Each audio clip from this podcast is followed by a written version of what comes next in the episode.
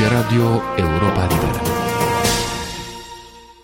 În 1987, Vlad Georgescu, directorul Europei Libere, prezintă la rubrica lui din istoria României desfășurarea loviturii de stat de la 30 decembrie 1947, așa cum a apărut în documentele diplomatice franceze care tocmai fuseseră publicate.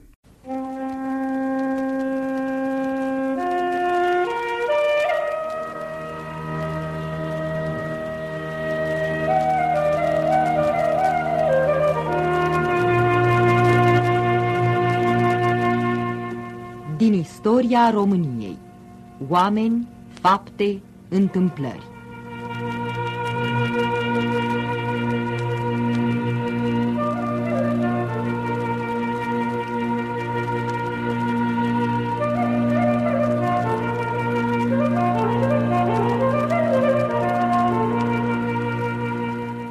Un program de Vlad Georgescu.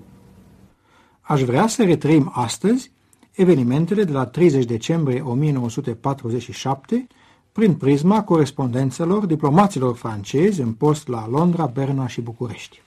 Astfel, ambasadorul Franței la Londra telegrafia la 7 noiembrie următoarele. De la ambasadorul Franței în Marea Britanie. Londra, 7 noiembrie 1947, ora 14 și 55 de minute. Presa a anunțat că regele României va asista la căsătoria principesei Elisabeta. Știrea este exactă. În orice caz, regele Mihai a fost invitat, dar ne putem întreba dacă în cele din urmă va putea părăsi Bucureștiul sau, dacă odată plecat, va fi autorizat să revină. Din sursă foarte bine informată, am aflat în legătură cu aceasta că invitația, odată trimeasă, Ministrul Angliei la București s-a dus la palat să explice că invitația era justificată din motive familiale și din dorința de a oferi regelui Mihai satisfacția de a reveni printre capetele încoronate ale Europei, dar că aceste explicații fiind precizate, guvernul britanic îl sfătuia pe rege să nu părăsească Bucureștiul și să nu lase locul gol.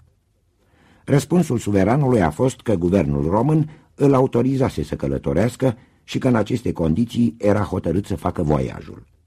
La Foreign Office, Ministerul de Externe britanic, se pune întrebarea dacă nu cumva regele Mihai, presimțind o lovitură împotriva sa, ar dori să folosească astfel ocazia unei evaziuni legale și dacă, pe de altă parte, guvernul Groza n-a găsit prin această invitație făcută regelui o cale elegantă de a se descotorosi de un suveran a cărui docilitate nu este asigurată. Trei zile mai târziu, la 10 noiembrie, ministrul Franței la București, Oboano, telegrafia următoarele. De la legația Franței la București, 10 noiembrie 1947, ora 12. Sărbătoarea onomastică a regelui Mihai a căzut a doua zi după sfârșitul săptămânii prieteniei româno-sovietice și, contrar tradiției, nu a fost serbată și nici n-a fost însoțită de vreo ceremonie publică. Doar membrii guvernului au fost invitați la slujba de la Patriarhie. Evenimentul este de-abia menționat în presă, cele mai multe ziare mulțumindu-se să publice în pagina a treia textele telegramelor oficiale de felicitare. Doar organul oficial al Partidului Comunist, Scânteia, publică fotografia regelui și urează viață lungă și o domnie fericită în cursul căreia să vegheze la realizarea reformelor democratice menite să asigure independența politică și economică a țării, precum și un mai bun nivel de trai maselor muncitorești. Pe de altă parte, printre mulțimea, mult mai numeroasă ca de obicei, care defilează la palat spre a semna registrele de felicitări, oratorii improvizați laudă meritele tânărului suveran. La începutul lunii decembrie, Parisul primea următoarea telegramă.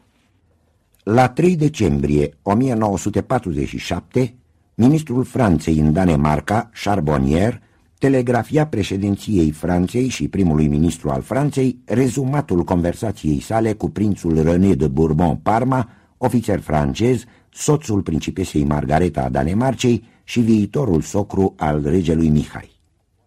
Mesaj rezervat, foarte secret. Prințul René de Bourbon-Parma mi-a confirmat în mod cu totul confidențial că în cursul șederii tânărului suveran la Londra s-au exercitat puternice presiuni familiale asupra sa pentru a-l hotărâ să nu se mai întoarcă în țara sa. El ar fi răspuns de fiecare dată că nu-și putea părăsi poporul și că datoria sa era de a rămâne în mijlocul compatrioților săi. Trecem la Berna, unde se știau următoarele. De la ministrul Franței în Elveția, Hopenu. Berna, 19 decembrie 1947. Regele României a plecat din Lozan noaptea trecută și se îndreaptă spre București. Cu toate că, urmând versiunea cea mai răspândită, regele se întoarce în țara sa împotriva sfaturilor date de familia sa și conform voinței sale de a nu-și părăsi tronul decât forțat, un membru al legației române care a demisionat acum câteva zile mi-a dat explicația următoare. Părăsind Bucureștiul, regele ar fi avut într-adevăr intenția să abdice. Dar la Londra i s-a dat de înțeles că acolo nu se dorea ca abdicarea lui să aibă loc cu ocazia căsătoriei principesei Elisabeta și pe teritoriul britanic. Din partea americană i s-ar fi dat tot așa sfatul să nu abdice. În aceste condiții, regele s-a hotărât să se reîntoarcă la București. El știe că nu are de ales decât între două atitudini. Sau să semneze toate decretele care îi se vor prezenta până în ziua în care guvernul, socotindu-l destul de compromis, îl va sili să-și semneze propriul act de abdicare și îl va lăsa probabil să plece nestingerit, sau să refuze să semneze și în acest caz va fi lichidat în scurtă vreme, rușii neputând risca să-l vadă părăsind România cu prestigiul intact. Aceeași sursă de informație crede că Moscova nu va autoriza căsătoria regelui, căci astfel s-ar oferi poporului român ocazia unor evidente manifestări de patriotism românesc și de atașament față de dinastie. Și acum înapoi la București, cu câteva zile înainte de lovitura de stat. De la legația Franței în România, București, 21 decembrie 1947 Majestățile lor, regele Mihai și regina mamă Elena, s-au întors la București azi la orele 13. Evenimentul a fost ținut aproape secret de către guvern, probabil pentru a preveni orice manifestări spontane ale publicului.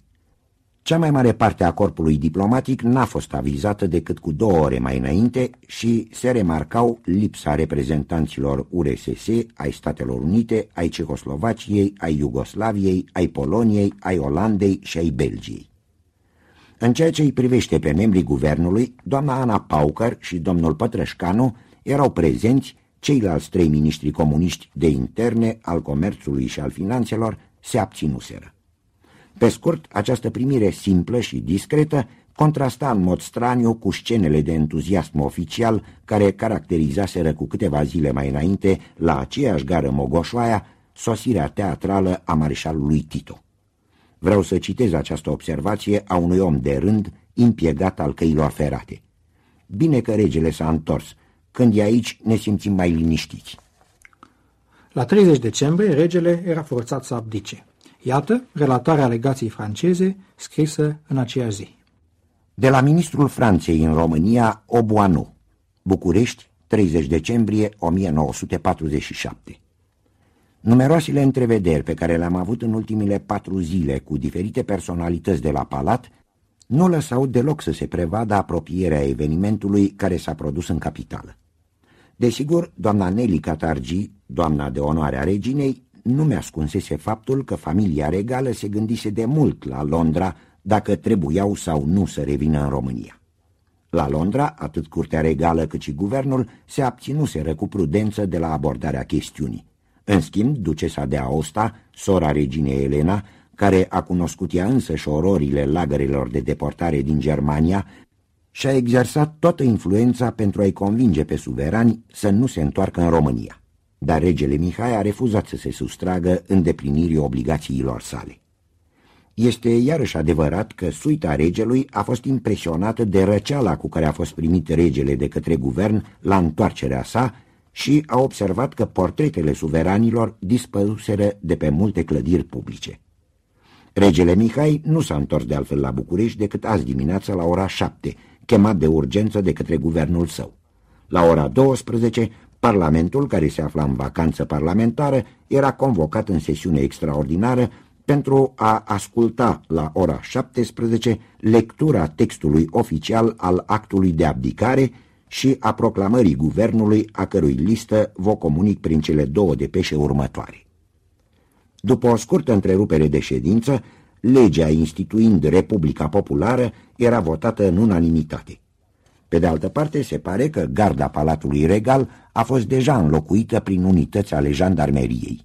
Liniștea domnește deocamdată la București, unde populația a primit știrea cu tristețe, desigur, dar cu apatia ei obișnuită. O zi după lovitura de stat, o nouă telegramă de la București. De la ministrul Franței în România, Oboanu, București, 31 decembrie 1947, ora 22. Am aflat dintr-o sursă foarte sigură informațiile următoare privind pregătirea și realizarea adevăratei lovituri de stat care a marcat ziua de ieri. Moscova, invocând amenințarea unui conflict care ar pluti asupra Europei în urma eșecului conferinței de la Londra, ar fi hotărât în aceste condiții executarea imediată a programului, tinzând la desființarea monarhiei, program pe care l-am descris în linii generale în telegramele mele 1107 și 1119. Comuniștii trebuiau mai întâi să-și asigure controlul armatei, de unde numirea domnului Bodnăraș ca ministru de război. Telegrama mea, numărul 1063-65.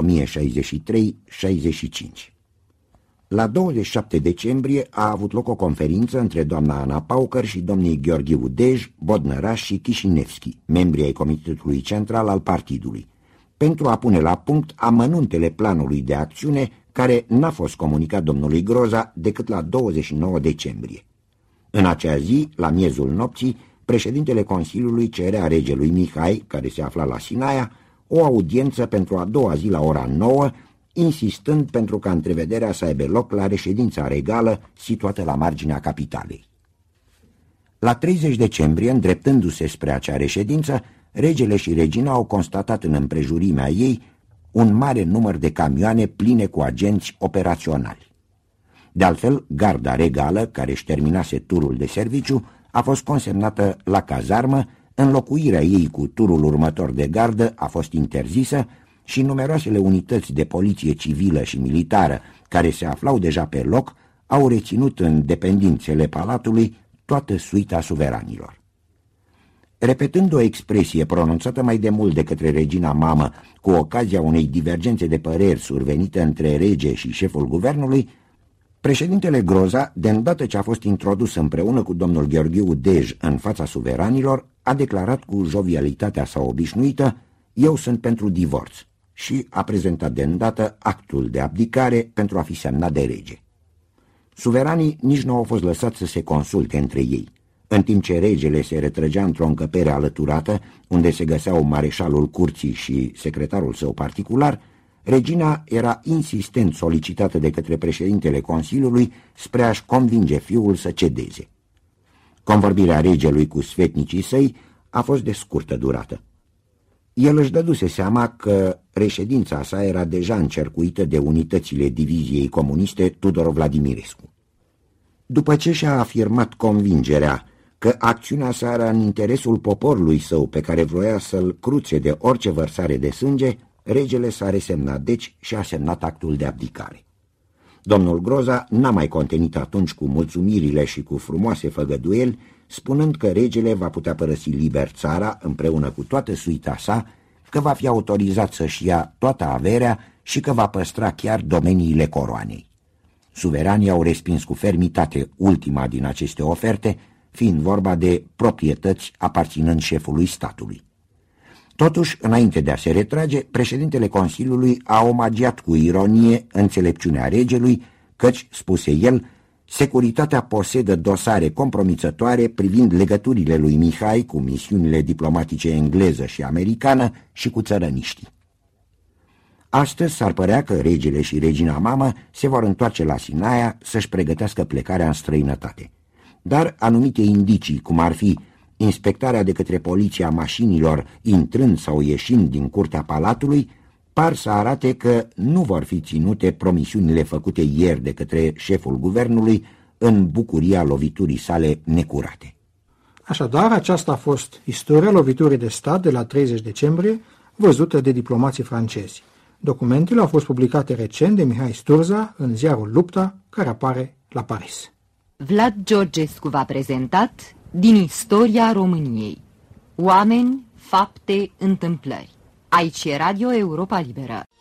Aici Radio Europa Liberă.